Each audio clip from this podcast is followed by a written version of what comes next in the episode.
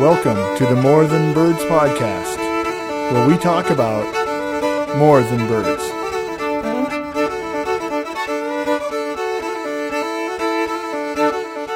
So today we're here with Jeffrey Gordon, president of the American Birding Association. How are you doing today, Jeff? I'm good. How are you? Oh, really good, really good. So, uh, how long have you been president of the American Birding Association? Just over two years. Um, started in November of 2010. And so, when you took over the organization, you came from a writer and guide background. Is that correct? Yeah. Um, the um, I I sort of have cobbled together a, a career uh, from a variety of uh, of birding things. Um, you know, starting as like kind of a park ranger, interpretive naturalist kind of person, and and then uh, a long time as bird tour leader with Victor Emanuel Nature Tours and others, and um, and then uh, for uh, a few years, um, well, managing a nature center, and then really as kind of a freelance writer, speaker, multimedia producer, bird bum. Bird bum. So now you're a professional bird bum. exactly, exactly. I'm a bird bum with a desk. And so, what is the general uh, uh, mission of the American Birding Association? The the mission, if you want the statement, is um, the ABA inspires all people to enjoy and protect wild birds. Um, you know, and as mission statements tend to be, that's fairly broad. Um, but to me, um, I, you know, and I'm probably going to go completely a cropper on my mythology here, but I mean, there's almost kind of a Promethean aspect to it where you are uh, really concerned with sharing the spark. Um, and there's so many ways to approach birding, to um, practice birding. Um, I think ABA, um, our mission is to kind of create the conditions where lightning can strike. Mm-hmm. There may be some routes that are more typical routes for that. Um, you know, uh, obviously, we're well known for, you know, sort of bird identification, bird finding, bird listing. And I would argue that many, many of, of us who have a long term association with birding um, start in that vein, start in kind of, uh, you know, just very, very passionate, excited, sometimes overheated kind of, uh, you know, oh my gosh, I've discovered these things. Now I'm just going to go out and see as many of them as I possibly can, kind of thing. Um, but, um, you know, and some stay with that forever, some go in different directions. Um, but, you know, I, I, I see the ABA uh, as being about meeting people wherever they are. Um, if there are people in birding a while and they're you know just struggling to understand molts and gulls and flycatchers, ABA can offer those people something. If uh, they have virtually no exposure to birds and may not even ever become ABA members, but you know just sometimes it's as simple as grabbing somebody by the shoulder and dragging them over to the spotting scope and saying, "Hey, look at this! You're not going to believe it." Right. So it's it's getting that passion for birds in the general populace is really what your your mission is. All people enjoy and protect wild birds. Right. And so, how did you get into birding? Were you a lifelong birder, or how did that come about? Um, not exactly. I um, I am a lifelong natural history nut, um, and that was really fostered a lot by my mom, who was a volunteer guide for the Delaware Nature Society when it was founded. It's founded the year I was born, uh, 1964, and uh, she was one of their early volunteer guides. Her big thing was wildflowers, actually, but she was interested in a little bit of everything. And she just dragged me along when she was doing a class for the first graders, and I was four. You know, I'd go along, and I just went through this big succession of, you know, I'd get into snakes for a year, and then I'd be into marine biology for six months, and then I'd hop over to you know astronomy or whatever, and I just kind of flitted. And um, knew a bit about birds, you know, but my and I thought birds like peregrine falcons, and you know, I saw like the last of the curlews after school special, and I thought birds like that were cool, but I never thought I would see them. Um, and the birds that I did have experience with, other than the birds in the at the feeders in the yard, were yeah, they're all just little and flitty, and they're too hard to see and too hard to tell apart, and so they just weren't my thing. I was much more excited about something I could turn over a rock and grab. Um, but I went on a trip with that Delaware Nature Society uh, when I was 12 to the Everglades in Florida.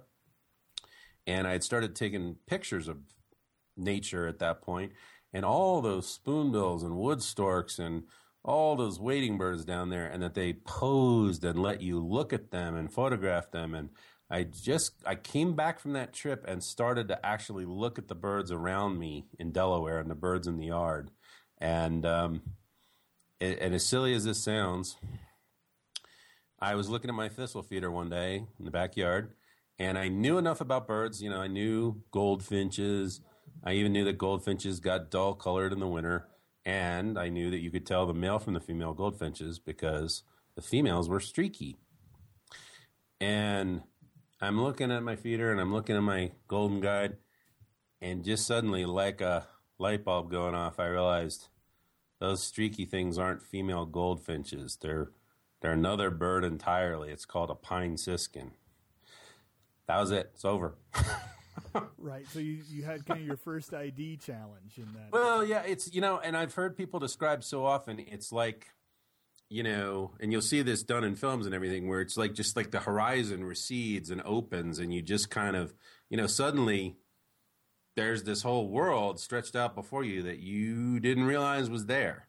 And um, it's very interesting to me how many birders can tell the story of their spark bird. And it's very, very reminiscent of conversion experiences that people, you know, describe with religion. Mm-hmm. Um, you know, just like I saw the light, you know. and, and, and so you just went and just went on the birding craze immediately after that. Well, you know, I stopped doing this cycling from specialty to specialty and sort of focused on birds. I'm still interested in all that other stuff, but for whatever reason, I just have a knack for birds. I have a special affection for them, and that's stuck. And at this point, I don't expect it to change. Right, and so, so what you you kept up this passion through high school and in college, and then into your prof- your early professional career. Yeah, I mean, like a lot of people I know who were birders as kids, you know, I I sort of, from my perspective, I dialed it way back during college. Of course, all my friends in college still thought I was completely rabid, but I didn't feel that way. Right. Um, but um, yeah, I went to college and I kind of struggled with what I was going to major in and what I was going to do and everything. And um, and here here's a sort of cliche of self discovery. I decided to drop out and go hike the Appalachian Trail, and and damn it if it didn't work. Um, I didn't finish the Appalachian Trail. I quit halfway through, but I was um, coming down a long descent in western Georgia, or western Virginia, and um, just like I decided I'm going to be a bird tour leader, uh, which honestly at that point was sort of a nervy decision because I only knew one person who'd ever been on a bird tour at that point, and uh, certainly didn't know anybody who was a leader. And right. and somehow, as one does, it, it happened. You know, right? You just well, you make that conscious decision, and things just right. start. Yes. This is what I'm going to be. There's no other option, and right, it happens for you. Right, but you know, it's great. I got off the trail. I went back to school. I finished up. I uh, went and worked for a couple seasons in the National Park Service, and and um, eventually, um, you know, got got a job with Victor, and spent 12 years going around the world being a bird tour leader. And and so in your bird tours, um, what was kind of your concentration? Um, in terms of geography, U.S., Canada, on down to about Panama, mm-hmm. um, and um, so a lot of experience in there. And then uh, Uh, was in Antarctica a couple times. Went to Kenya a couple times, but uh, mostly North America. And out of all those spots, what you know, I always ask everyone this, mm-hmm. but you know, what's your favorite spot? You know, if you if you had one mm-hmm. last spot to go birdie in life, where would mm-hmm. it be? Ooh, wow! At this point, um, I'd probably go back to. Uh, I'd, I'd have to think really seriously about the Darien in Panama. I've never been there, mm-hmm. but I've been, you know, to a lot of the rest of Panama. Um, that would be that would be high on my list. Um, yeah. Oh, the Darien. That's a good answer. and um, so you take on this. You you you become a nature tour guide with Vent, and how did you get into the nonprofit world of ABA? How did that come about, going from tour leader to the, mm-hmm. the kind of the other side of it in the nonprofit? well, I always had this idea, and I think you know, like a lot of people have this dream that they'll um, open a bed and breakfast or you know some something like that. For you know, for a lot of people, they think about being a park ranger or something like that, and you know. Um, even though I I was pretty oriented towards the outdoor education, interpretive natural history, I always had because the Delaware Nature Society and the Delmarva Ornithological Society and and and some other environmental nonprofits I was exposed to as a kid had such a big effect on my life. I I just kind of took an interest in how they worked and and what they did that was effective and and that sort of thing. So even though I was doing my bird tour thing, like I took um, a while off and did a graduate course in environmental institution management. Um, I uh, I just always kind of had an eye cast that way. I guess is one way to say it. And um, and and I did manage a nature center for the Delaware Nature Society for a couple years um, in the uh, mid 2000s. And then uh, I tell you, and, and you know, sometimes it's only when you turn around and look back that you perceive that maybe you were on a little more structured path than you thought. But this uh, five or six years I spent between that and, and ABA, it, you know, being um, being freelance and everything, there's a certain you know hand to mouthness that comes in there. But I will say that time was invaluable in terms of getting to know the the birding industry, the birding festival circuit, the community. I mean, um, it it really was helpful. You know, just getting uh, getting to spend a lot of time with a lot of different people, sort of working this industry from different angles, and um, I think it's been just incredibly helpful um, in trying to kind of chart a new course for the ABA. Right. And so you know, I've I now I've noticed this is my opinion, but I think the ABA has been much more active in the last 18 months than they previously had been. I mean, for a long time, I just viewed it as a great magazine and the listing hub, and that was it. That was my impression of ABA. And so, do you feel that you know, with all your activities, that that perception is expanding? Well, yeah, I really do, and um, and one of the delightful things is that you know you get to start to feel you know the the the changes you're trying to make. And when i when i say i don't mean that as a singular me uh, it's really you know the whole team here the whole the board the staff everything. I mean we're um we're trying to put a new vibration out there if i can say that. And and it's very cool like when the, when it starts to echo back to you and you hear um, you know just because a lot of people you know we're to us we live and breathe this stuff every day. We're all inside baseball about everything and following every uptick and downturn. But you know for a lot of people out there in the community there's this very binary you know hey thumbs up you know aba is doing pretty good or ooh ooh you know not uh, here i'm hearing some weird stuff you know and and it's just very cool. It's it's all about momentum, you know. It's like if you're if you're gaining speed it's a whole different feel than if you're slowing down. Right, and and, and so you you started to see the membership numbers turn around and participation members start start to turn around. Yeah, now ABA, you know, had its high watermark back in the mid '90s, and and had a you know very tough decade and a half um, where it really you know basically cut itself in half, and uh, um, and we saw numbers continue down for almost the first year I was here, and then. Uh, September 2011, I think that was kind of the inflection point, and since then it's been all up. Um, so we've got a lot more ground to go, many more hills to climb, Right. but it it it's really interesting. You know, people fall back on all these management metaphors about it takes time to turn around an aircraft carrier and all this stuff, but darn it if it's not actually kind of true. Oh, it's well, it's really true. I mean, it does take time to get momentum going, and you know, get people to realize, you know, there's a new sheriff in town, and things are going to be run differently now.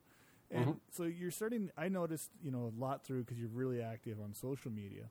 hmm Uh, that you're hitting a lot of these festivals, you know, Space Coast and Rio Grande and Mhm. what, Gallapalooza. I love that name, by the way. Yeah.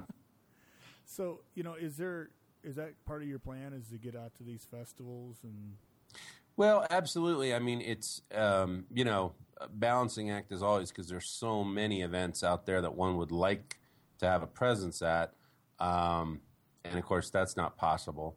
But we do have um, you know like Rio Grande Valley and Space Coast are big. Um, you know, kind of anchor events. Uh, we try to get out the biggest week in American birding when we, whenever we can. Um, you know, but we also try and mix in, you know, some smaller things too, and of course our own ABA things. Um, I think, and you know, um, the the bitter truth is no one gets paid to go birding. Um, you know, I, I have to explain that sometimes to uh, sort of fresh-faced teenagers and twenty-somethings and everything. Um, and of course, I don't get paid to go birding, um, but something's wrong if um, you know the staff and leadership of an organization like ABA isn't out there actually practicing what we preach. You know, I mean, it really it's very important, and you know, a, a lot of nonprofits um, they struggle with the the idea of do you want leadership who is really mission driven, who's just you know true believers and they're right in there, and and maybe they're not, maybe they don't have MBAs from Harvard or Wharton, but they really eat, sleep, and breathe this stuff, or you know. Do you want um, a super administrator and you know he or she surround themselves with you know and I don't know. I, I figure you can probably make it work in various ways. It's all about assembling the right team. But um, I don't know. I just feel like it's really important for ABA um, for us to have field cred, you know? right. well, you know what your philosophy about you know the members, uh, the staff of an organization being Mhm. birders themselves. It's a lot like you know my other passion in life, beer. Hmm Uh, Sam Cook at Sam Adams. hmm It's a requirement of your employment to be a home brewer. So you could be hired, but they literally Hmm. give you the equipment and go, you have to brew at least one batch, Mm. so that you understand beer. Uh-huh. to work at Sam Adams. So you're kind of you you are an evangelist for the, in this case, a company, but you want to be an evangelist for birding. You know. Right. And and you know, we certainly have some folks on the staff who would not call themselves birders, but um, um, and you know, I think one of the lessons a lot of us in the tour industry and other industries, because birders do have a tendency to want to hire other birders. You know, we um, we're comfortable with the culture, and there's a, a level of instant trust and identification, if I can say that, um, there. But you know, at the end of the day, a tour company is is a travel business, and uh, you need people who are really adept at booking travel and making logistical arrangements and things like that. And so, uh, I guess what I've found is um, any organization that has a strong specialty, you're going to need a mix. It's it's real nice to have some people that are just, you know, totally hardcore, but um, got to have some uh, folks that are just, hey, you know, that's cool. Not totally my thing, but it's cool. Right. And and so you know you're going to these these uh, festivals, mm-hmm. and how do you find in the communities? Are is there starting to be a pretty solid economic impact from these festivals? Are they reaching out to people? Are they making new converts, or is it kind of this a closed community? Mm.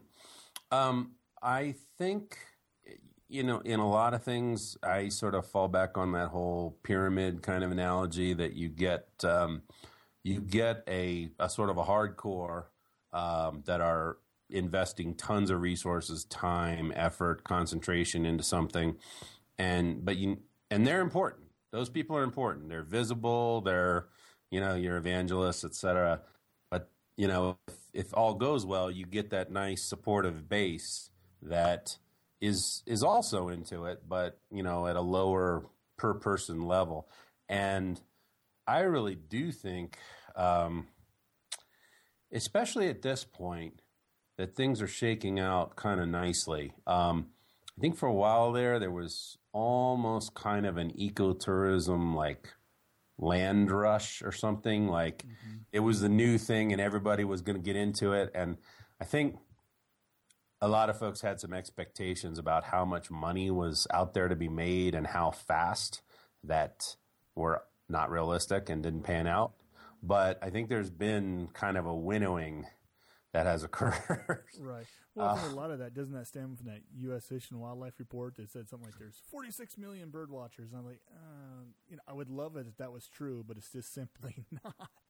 Not not when you're starting a birding festival, um, my friend Lisa White at Houghton Mifflin just, you know, says, you know, every time I get a book proposal and it starts with, according to the U.S. Fish and Wildlife Service, there are 85 million, you know, it's just like right. everybody does that trying to gauge the market. And maybe it's the market for something, but it's not the market for uh, overnight birding travel. Right and you know, so you're going to these festivals and you're you're seeing people become more and more involved in American Birding Association.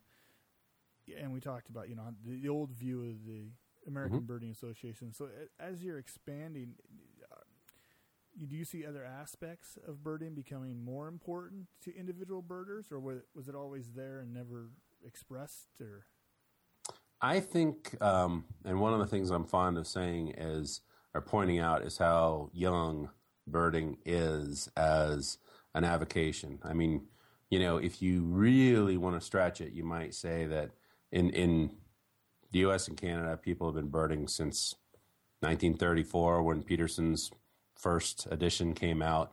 Um, but really, I mean, the ABA is about 40 years old, and um, I would say that's about how old birding is. Um, in in the ABA area, and um, I think there was a little bit of a schism um, that you know there was a feeling, particularly back in the late '60s into the mid '70s, that that Audubon, National Audubon, and the various state Audubons and stuff were not addressing the needs of the active field birder um, as much as they once might have been, and and some of that kind of energy, I think, got the ABA going.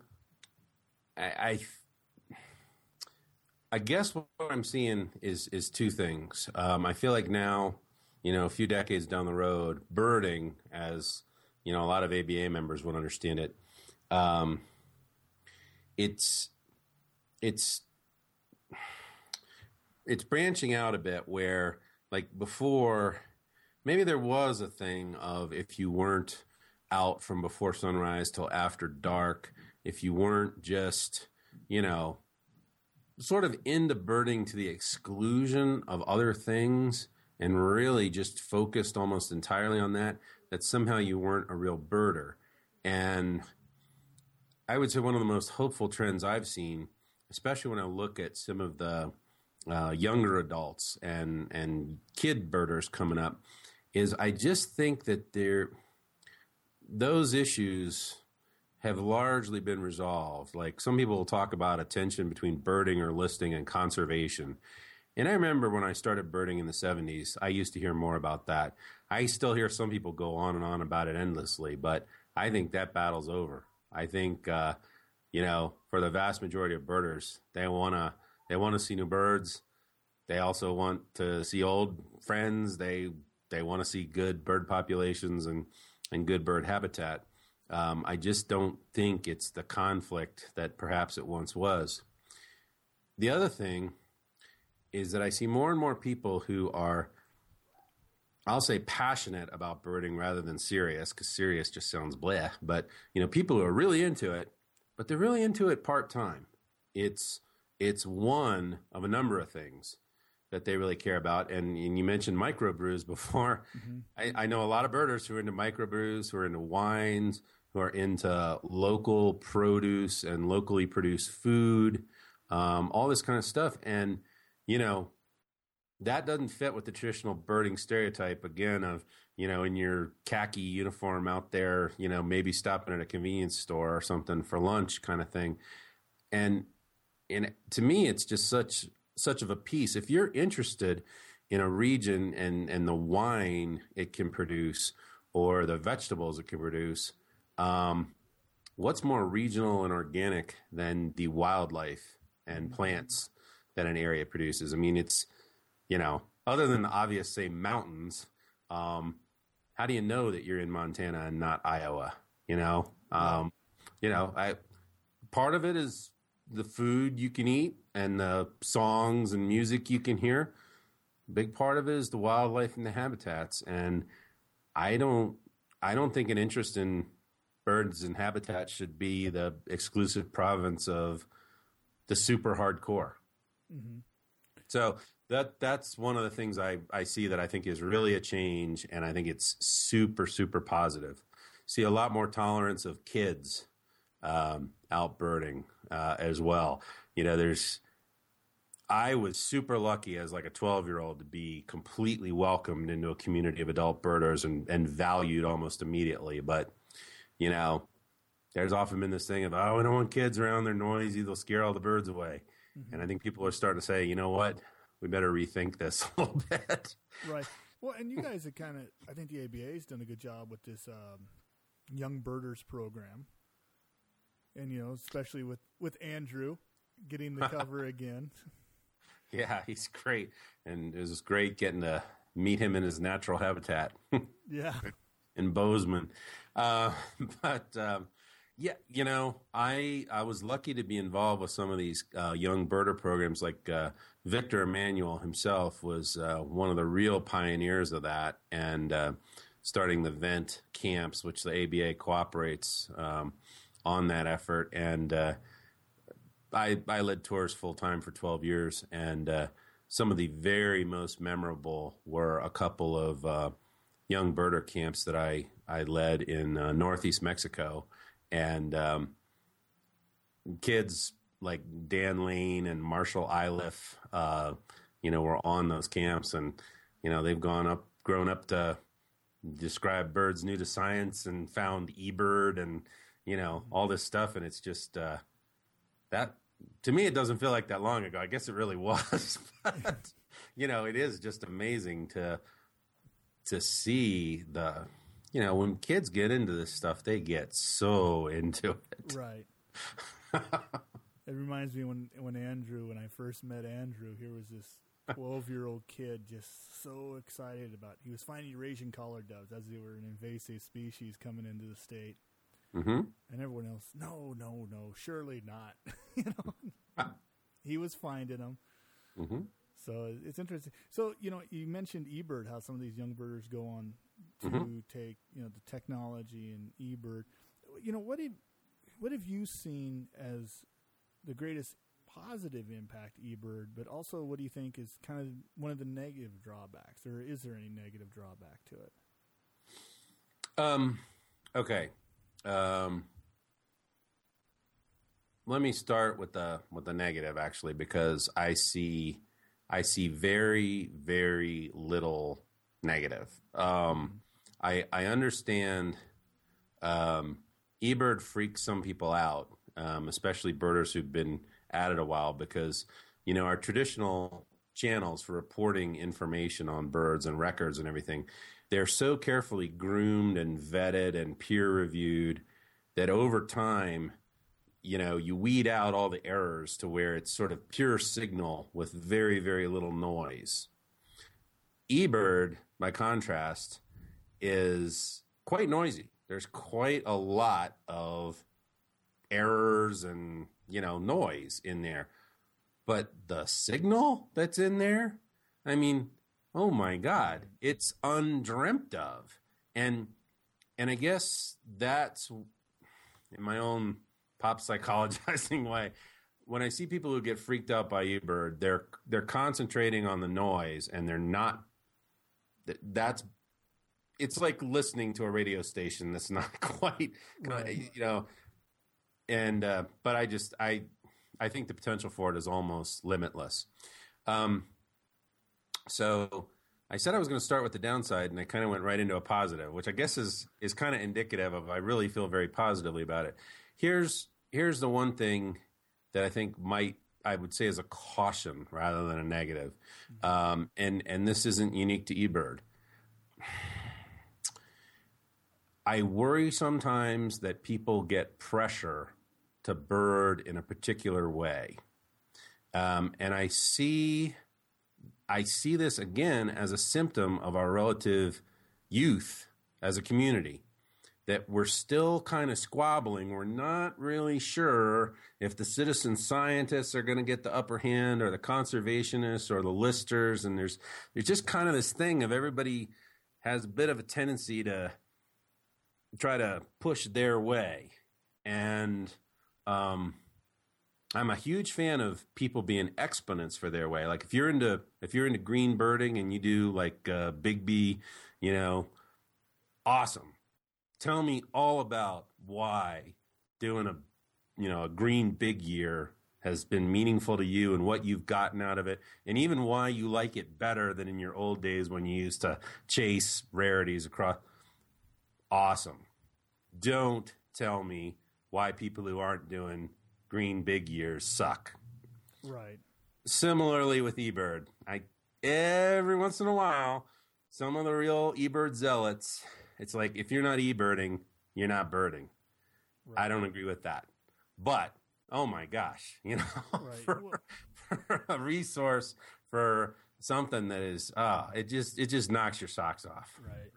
And, and and you know, and I think that's kind of the maturity of it. You know, we're you're kind of unleashing a bunch of birders on a new technology, and mm-hmm. I know what the I saw a few things about all the purple finches being on the uh, you know the the great uh, the backyard great, bird count backyard bird count, and there's like oh there's not that many purple finches. uh huh. So there's some things like that where they're filtering out the noise, but I think that the the local uh, what do they call them? Is it compiler? The reviewers. Reviewer, that's the term. Yeah. I think they do a good job in filtering out a lot of that noise. Mm-hmm. So. Absolutely, and you know, uh, just so many data sets and everything. The more, the more you get in there, things start to wash out, and um, it, it's it's also very new. I mean, we'll we'll uh, we'll figure it out even better. I mean, it's almost like uh, you know the mid '90s when birders started to discover the potential of email and you know bird chat had its first big heyday and everything and it's just like you know people are like oh my gosh i can't believe we can you know talk with people from all around the world and figure out all this stuff and it's it's very exciting right and, and you know and kind of the really change the subject off of mm-hmm. eBird mm-hmm. here but you know I part of this podcast and part of my interest is uh, different aspects of birding, including you know you could call it mindfulness or spirituality aspects mm-hmm. of birding. And you know, is the ABA, you know, through you know Birding Magazine and the rest, is that starting to be part of the mission as well to say, you know, this it can be more than simple counting or observation. Well, I um I, I write a you know, it's functionally a president's letter in every issue of Birding, which I call Birding Together because that, you know, is really what I'm trying to get to. Um, is is growing a community and knitting a community more tightly through birding. Um, in, in a, this was, I think, the January issue of last year with the birders on Hawk Mountain on the cover, and and I pointed out, you know, Birding Magazine has been very, very rare um, to have people on the cover or even inside, but especially on the cover. Generally, on the cover, you've had a you know incredibly lit, incredibly sharply focused portrait of a bird, mm-hmm. and the point I was trying to make is that our magazine is called Birding. It's not called Bird. And that birding is not only a relationship between a single birder and the bird that he or she is watching, it's also a relationship um, between that birder and other birders and between the birding community and the larger community. And all those aspects are, are vital and yet um, we often want to just focus on the uh, the one the, that's sort of through the binocular view. I'm really interested in taking all sorts of looks at it from all different angles, but I don't want to lose your. You know, you were asking about sort of the qualities of mindfulness and mm-hmm. and you know how birding can lead you to that. I I love referring to birding as a practice. I think it. Uh, you know, people will say, "Oh, it's an art, it's a sport, it's a science, it's a game, it's a waste of time, it's you know whatever." but, but exactly. Um, but um, I think practice really, really captures it well. And uh, my other favorite way to refer to it is as a long-term relationship. Um, you know, it it's the kind of thing of uh, it's there day in and day out. You uh, get out of it what you put into it and you know there are some delightful surprises along the way and highs and lows and um, but i i really do think that you know birding's got this kind of ornithological background um, which is one of the things that's given it strength but i think every once in a while it's kind of i'll say i'll go as far as to say held it back only to the sense of it's sort of kept it more narrow than I think it's needed. I think, you know, if you want something to concentrate on that is going to, you know, get you out of your, you know, day to day worries and sort of plug you back into larger processes that we're all part of. Um, oh my gosh, birds are a good way to do that. You know, um, birding is a good way to do that. And so, you know, I just, I, I know for myself, um, there, I can think of relatively few things um, that um, allow me to get into that kind of flow state, that kind of, you know, dropping the ego and and just plugging as directly as possible into the moment, into what is going on. And and you know there might be sort of a cliche thing uh, you know it sounds like oh my gosh you know let's get out the the indian rug and the hookah you know whatever um, but but i actually find like in terms of just raw bird identification i'm at my best when i'm sort of most in the zone you know most kind of dialed in most just um, kind of letting it happen um, it's when i start struggling and overthinking stuff that's when I start to make mistakes. so um, yeah, I I personally find it you know incredibly helpful in in cultivating that state, and I uh, I you know I think Ted Floyd is the editor of Birding. You know he and I both more than anything want Birding magazine to be the voice of the entire birding community, not just the hardcore ID community, not just the listing community, not just the conservation community. Um, so let's, uh, you know, you should write us an article on mindful birding and and microbrews. Working on it. Oh, I have a good idea for a tour that's birds and beer. I got awesome. an idea. okay. But you know, you, you, touched on conservation, and mm-hmm. you know, there's for a long time there's been this view of birders uh, more more as takers. You know, mm-hmm. we you know we don't have duck stamps. We don't have taxes on a lot of our equipment. How, how do you view view that perception? Whether it's real or not, but also Mm-hmm. uh, what's the change in that? That you know, that birding is starting to be realized as a force for conservation. Okay. Um, I think our biggest issue in not being seen as effective conservationists is that we have not been unified.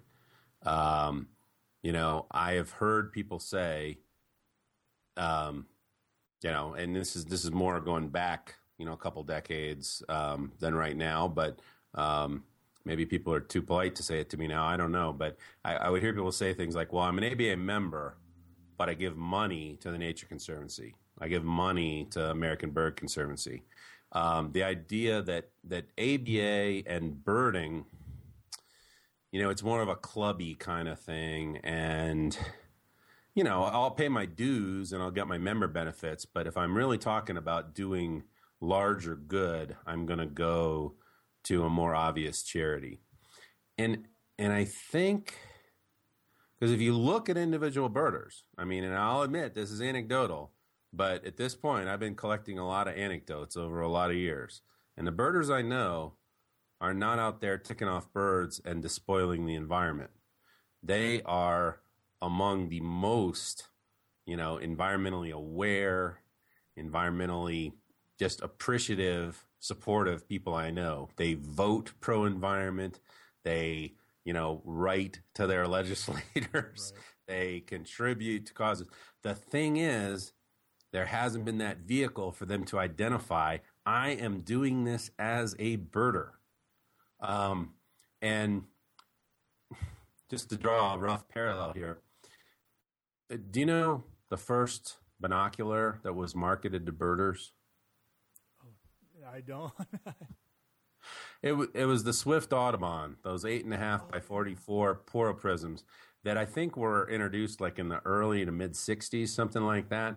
You know, not that long ago. Mm-hmm. You know, you think about something as integral to birding as binoculars, and birders weren't really identified as a market by the optics community until well into the 60s. And, you know, it's only very, very recently that companies have started to think of us as. I think I think LL Bean actually just added a little birding tab to their, you know, that you can actually buy gear for birding. Um, so which is remarkably s- similar to the gear for hiking. uh, remarkably, remarkably, but um, probably just less colorful. I don't know. Um, anyway, the uh, uh, my my point being, um, people forget that birding is new and other things have had more time. And you know, thank God for Pittman-Robertson. You know, thank God for the waterfowl stamp. Um, those programs were inaugurated in an era when tax wasn't a four letter word. Um, you know, and people say, ah, teaming with wildlife, you know, that failed and everything. I- different times. And um, I think we have so much to learn from the hunting community, from the angling community, from the general conservation community. But at the end of the day, each group needs to come up with its own rituals, its own songs, its own dances, all these things. And what I've seen is when you give birders a chance to contribute to something that reaches them as birders, they're on it. They are totally on it. And I'll, I'll just throw out one quick example the Delaware Birdathon that uh, was spearheaded and still is by my friend Bill Stewart, who's ABA's Director of Partnership and Marketing. Um, you know, everybody and their brother has a birdathon, and their sister and their cousin and their aunt and their uncle. Generally, birdathons can only raise money from the immediately surrounding area where they're held because they're, you know, they're raising money to keep the club going or, you know, great stuff. But, mm-hmm. well, Bill had the idea that, you know, we're sitting in, De- in Delaware on the shores of Delaware Bay. We've got this horseshoe crab spawning, this shorebird stopover with the red knots and, and about a dozen other species of shorebirds that are dependent on this phenomenon. This is something that birders everywhere care about. And we're just a few birders. we're small. But let's let's raise money to buy parcels of land right on the Delaware Bay shore where horseshoe crabs spawn and shorebirds come to feed and you know see where that takes us. And right away, having that focus opened the door for us to get support from literally around the world. Um, that was just beyond anything we had anticipated because, you know, as great as some of these larger organizations are, there's sometimes a feeling of if I send my 50 bucks to XYZ, well, I might get a tote bag, but then I'm going to get 19 other solicitations for more funds. And I, you know, I think my money's going to good stuff. And honestly, it is. But um, very, very powerful to give birders a direct route to doing things that matter to them as birders and particularly things that they think might be falling through the cracks a little bit otherwise. Now, I want to be careful. You know, TNC Nature Conservancy has a fantastic program on the Delaware Bay Shore. Um, there's a variety. It's not like DOS is the only one paying attention to that. I don't mean to suggest that at all. But but boy, give birders a route to do conservation in a birderly way. Mm-hmm. Guarantee they'll do it. So that I feel is one of my biggest charges is to help facilitate that process to help us develop our own ways of giving back. Right. So, yeah, and, and, it's not that you're stepping on other organizations. There's more than enough of that pie to help to go around. Right. Right. absolutely. And and so, you know, ABA, you know, as you have this conservation bent, are there ideas for you know, kind of uh, part you know partnerships with existing, you know, like Nature Conservancy to do mm-hmm. pushes, whether it's an education push or you know some of these collaborative efforts? Yeah, um, you know, and and we have uh, you know last year we partnered with National Audubon um, on um, um, stopping drilling in the Arctic, and I, I heard that actually Shell's not going to do that um, this summer, which is kind of cool. Um, the um, and you know we've worked with ABC on a couple of things. Um, you know, cats indoors and bird friendly wind power and uh, bird smart wind power. Um, so I think there's tons of opportunities to collaborate and to not reinvent the wheel. Like you know, there's things that ABC does a fantastic job on that ABA is naturally interested in, and I think we can find ways to help and support that, and vice versa. Um, you know, Cornell with eBird and all their citizen science effort, citizen science efforts. Again, I think there's some natural partnerships there. Um, but um, yeah, I'm I'm always looking for ways we can sort of say um, what's what's the thing the birders are going to do that uh, nobody else is going to do, and and some of that, frankly, there's a a population level to that. Um, you know, and, and, and conservation, at the end of the day, it's all about maintaining populations, you know, keeping reproductively viable populations and habitats and all that. But I think sometimes, in addition to like important bird areas, there are important birding areas. And sometimes those don't overlap exactly with the great uh, population reservoirs. Now, if I have a choice, uh, yeah, I mean, if I'm forced to make a choice, it's more important to have the population reservoirs. But I think it's very important too to have places where people can interact with birds in a positive way and and sometimes, you know, a lot of times as birders, we're looking for things on the periphery of their range. Um, those peripheral populations may be insignificant from a a true conservation standpoint, those individuals may be biologically meaningless.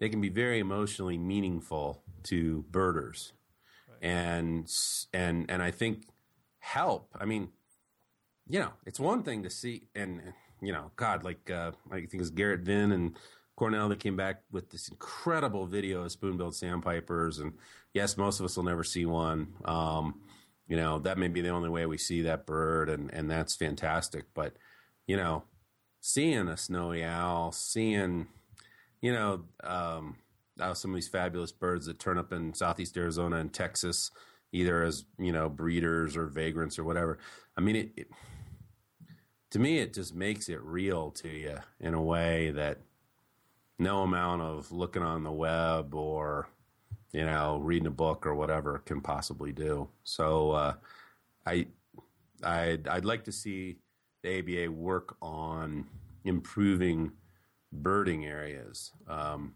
as well as bird habitats.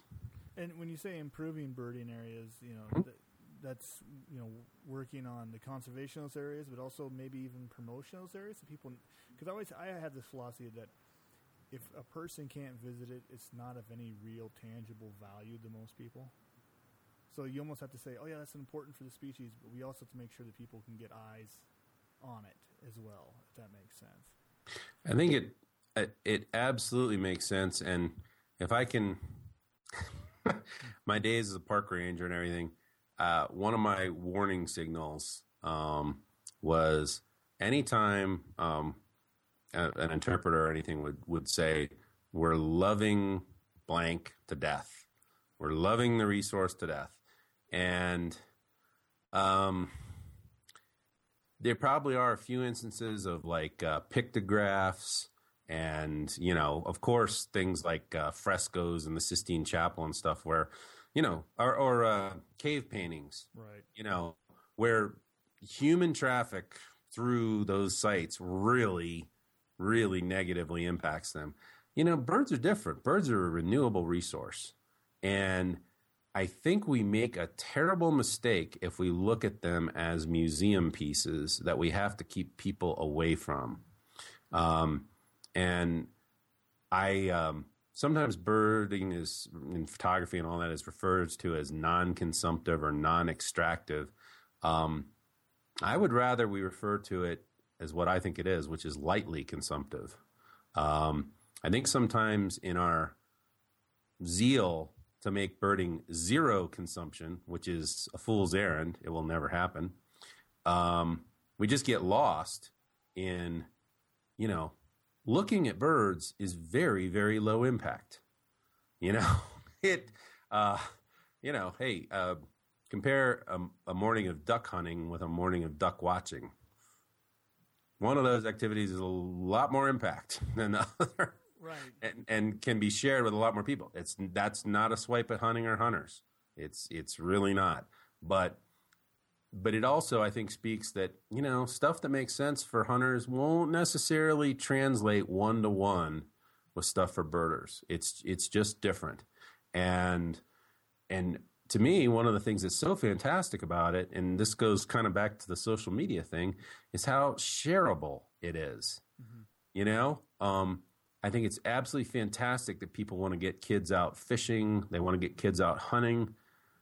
That's a lot of work. That's a lot of equipment. You know, um, hard money these days. yeah, hard to do in big groups. But you know, hey, you get a, a nice bald eagle perched up on a dead tree a hundred meters or a couple hundred meters away, you line up some spotting scopes, I can I can show that bird to five hundred people. Right. And they can all have this incredible experience. And the bird, when it gets bored, it flies away. you know? And um, I think I'm very, very concerned about the impacts that birders have on birds and bird habitats and birding areas. But I'm afraid we waste too much time as a community. Again, trying to get that meter to, to go all the way to zero when I'd, I'd much rather say, yeah, you know what, burning, we do actually, we do actually consume some resources here. We do actually have some impact, but look at the good we do with it. You know, look at how we're able to leverage that impact to get people really excited about what they plant in their yards, what they choose for land use around them, what they support with their dollars, uh, tax dollars, recreational dollars, et cetera, et cetera. Birds have a impeccable track record for getting people interested in nature. They have always been one of the groups of organisms that people key into. And I think they're an incredibly powerful way to to move people from disengagement to engagement. So, so, so the, the, one of the last things I wanted to touch upon is you guys got your new uh, ABA Bird of the Year, mm-hmm. which is the nighthawk. Mm-hmm. And I have to ask, how did you come up with Nighthawk? What was the decision making process? Well, I'll I'll admit that um, the bird of the year thing. It was something that we, you know, that was one thing I wanted to get going right when I got in here. I wanted a, a visible, kind of self renewing way of keeping um, people's identity as ABA members in the fore, in in in the front, and um, so far it has been the staff um, getting together and saying um, what would be good, and the Kestrel was kind of a no brainer because uh, there had been for a while sort of a, a semi failed attempt to talk about changing the ABA logo, and um, turned out the biggest vote getter was don't change the logo. But um, but the None second the above, huh? right, the second biggest, and and honestly, I think ABA's logo does a very good. It does the work of a logo very well. Um, but the American Kestrel was the second vote getter, and it just seemed perfect. You know, as a bird everybody loves, beginner to expert, a bird with a conservation story, a common, widely distributed bird. Um, and it, you know, it wasn't a five striped sparrow or a Sprague's pipit, um, which people might have tended to think of as ABA birds. So uh, then the next year, um, we just sort of said, okay, you know, maybe we'll do a songbird and. Uh, and we hit on the idea of evening grosbeak, especially. It's all you know, it's very gregarious and loud and in your face, and seeing them can be kind of a transformative experience, and so that all seemed to fit. And then from there, it's like, okay, we've done a raptor, we've done a songbird, um, and I think the thing that sold us on common nighthawk was, um, you know, still widely distributed, still pretty accessible uh, a champion long distance migrant, which the other two aren't.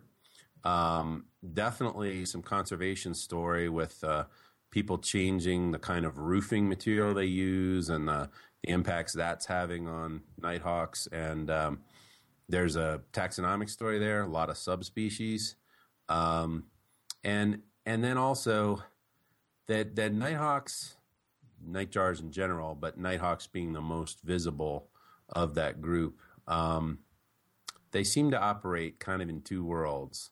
They sort of span that gap between diurnal and nocturnal, and between city and country, and between a bird that even people who you know just aren't birders at all, you know, just farmers or you know people outdoors, whatever, they know and notice common nighthawks, but you know uh, one of those things that once you have that experience and realize, oh my gosh, there's all this stuff going on with birds and birding, um, they they reward um, they reward scrutiny. You know, the, the more attention you pay to them, the more uh, they give back, and so uh, I guess all those things um, led us to think that common nighthawk would be a good choice. Well, that's great. And so you got the common nighthawk, but what's next for the ABA and what's next for Jeff Gordon in terms of birding? Do you have anything trips planned or anything interesting coming up? Well, um, we um, you know, was pleased to bring on George Armistead as our uh, events coordinator um, a little less than a year ago, and he's done a fantastic job uh, getting our events program back really rolling again. And uh, uh, right now, we're actually opening registration tomorrow for San Diego um, this fall. Um, we are looking at uh, oh a winter Massachusetts thing next year. Uh, we're even looking at a South Africa trip for uh, fall of 14. Um, so you know, really trying to get a diversity of of good kinds of birding trips. I also want us to do trips closer to population centers, uh, events closer to population centers. Uh, so look for some things oriented that way. We already had a, a, tremendously successful Young Birders Conference last fall in Delaware. We'll be doing more of those kinds of things.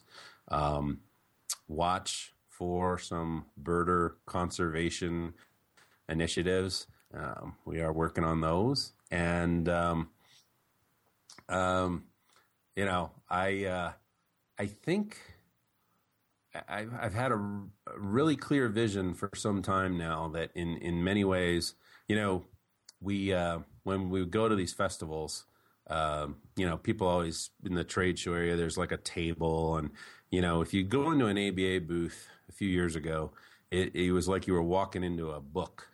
Uh, there was just kind of print and signs and things everywhere.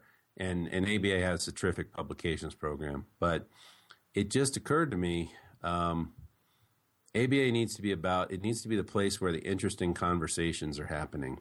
And, I said, let's get rid of that table. Let's not bring so many books. Let's rent some nice, comfy couches and let's make a little lounge where people will come in, they'll sit down, and they'll talk. And uh, that's really become like kind of one of our trademarks in the last year and a half or so here is this ABA lounge and and making it a comfortable spot where birders can get together and share information, share their experience, and figure out what we as a community want to accomplish.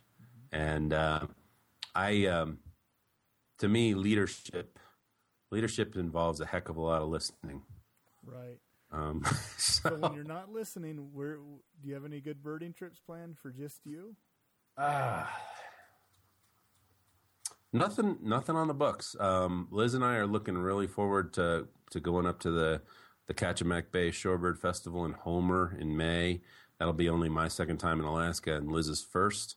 Um, but uh, uh, our our our recent birding vacation was that swing we took up your way around Yellowstone over uh, Christmas and New Year's, and uh, that was a thrill to finally see that country in the winter and great gray owls and Bohemian waxwings and hearing wolves howl and and all that. So. Um, yeah, well, we'll get something worked up here, but but that was the the most recent one. Oh, that's great. Well, Jeff, thank you for for being a guest on More Than Birds, and uh, we'll talk to you later. Thanks so much, Rad.